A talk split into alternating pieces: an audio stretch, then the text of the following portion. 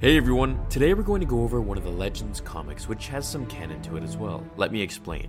So, when George was making Revenge of the Sith, he had many different concept artists and writers to help with side stories of other characters, and if chosen, would allow for him to elaborate on each story arc that he liked. The comic is a compendium of about 130 pages, full of all the concept stories, backstories, and art that was potentially going to end up in Revenge of the Sith. The issue goes from episode 3 all the way up to Empire Strikes Back, and they're actually pretty cool. There's an entire pre cyborg Grievous backstory, which I'm going to cover in the following week, if you all wanted. In this issue, which is titled Old Wounds, it's only 13 pages long, and it goes over how Maul finds Kenobi on Tatooine. And as I explain, you'll see just how much of it Disney actually copied and what they left out in Rebels. The story begins with Luke as a little boy on the moisture farm, standing outside watching the sunset with Uncle Ben. As he looks into the distance, Ben sees a single figure sprinting at him with immense speed. Grabbing his rifle, he tells the figure to stop with no success, firing upon it, and before he could fire again, he had been cracked in the side of the face with the butt of his weapon.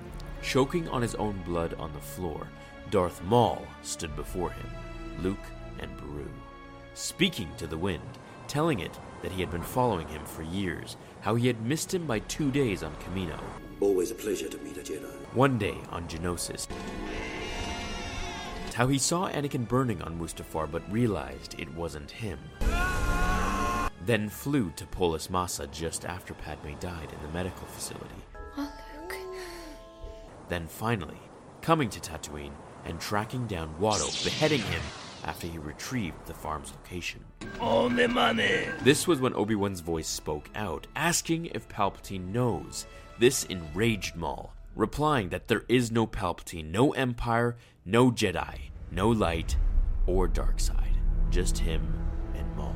As Obi Wan then tells him that the last time they fought, he was merely just a Padawan to Qui Gon, but now their duel would end with only one survivor. As they begin to fight, it seems as if Maul has the upper hand for a mere few pages, until Obi-Wan, just like we saw in the episode Twin Suns in Rebels, swiftly cuts Maul's saber in half, and his left arm along with it. Turning around and putting his lightsaber to the Dathomirian's skull, tempted to press the trigger and ignite it through his head, and we get to see a glimpse of Obi-Wan's thoughts, of Qui-Gon, Padme, and Anakin all dying the anger beginning to burn within him. The first possible time we could see Obi Wan finally use his hatred and avenge Qui Gon Jinn. A blast hits Maul in the side of the skull, blowing half of his head off, as we then see Uncle Owen badly beaten, but standing, still transfixed on his kill. As Maul lays on the cold desert sand, lifeless, Owen agrees for Obi Wan to burn the body someplace far in the Dune Sea, where Owen tells him never to return. While Obi Wan watches the Lars family leave with little Luke, he reaches out to him with the Force and tells him he'll be there watching, always. I kind of feel this would make for a better build up if, at the end of each Star Wars prequel, we'd see Maul tracing Obi Wan's steps, and with each film, he gets closer and closer.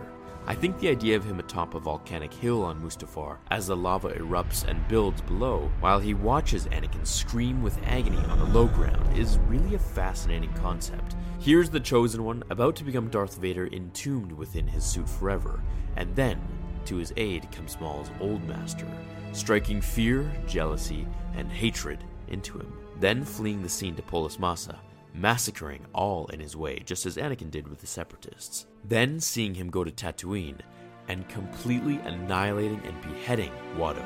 I'm a Toydarian. I think that would be pretty satisfying for almost everyone to see. And then finally ending with a very intense duel between Obi-Wan and Maul.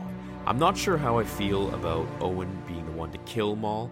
I think that should be Obi-Wan's job. But the twist is there and it's different, so I can give it that. But I can see why George didn't want to end the film. What do you guys think about this versus how Twin Suns ended? I actually thought it was a pretty good ending, but this is also pretty cool too.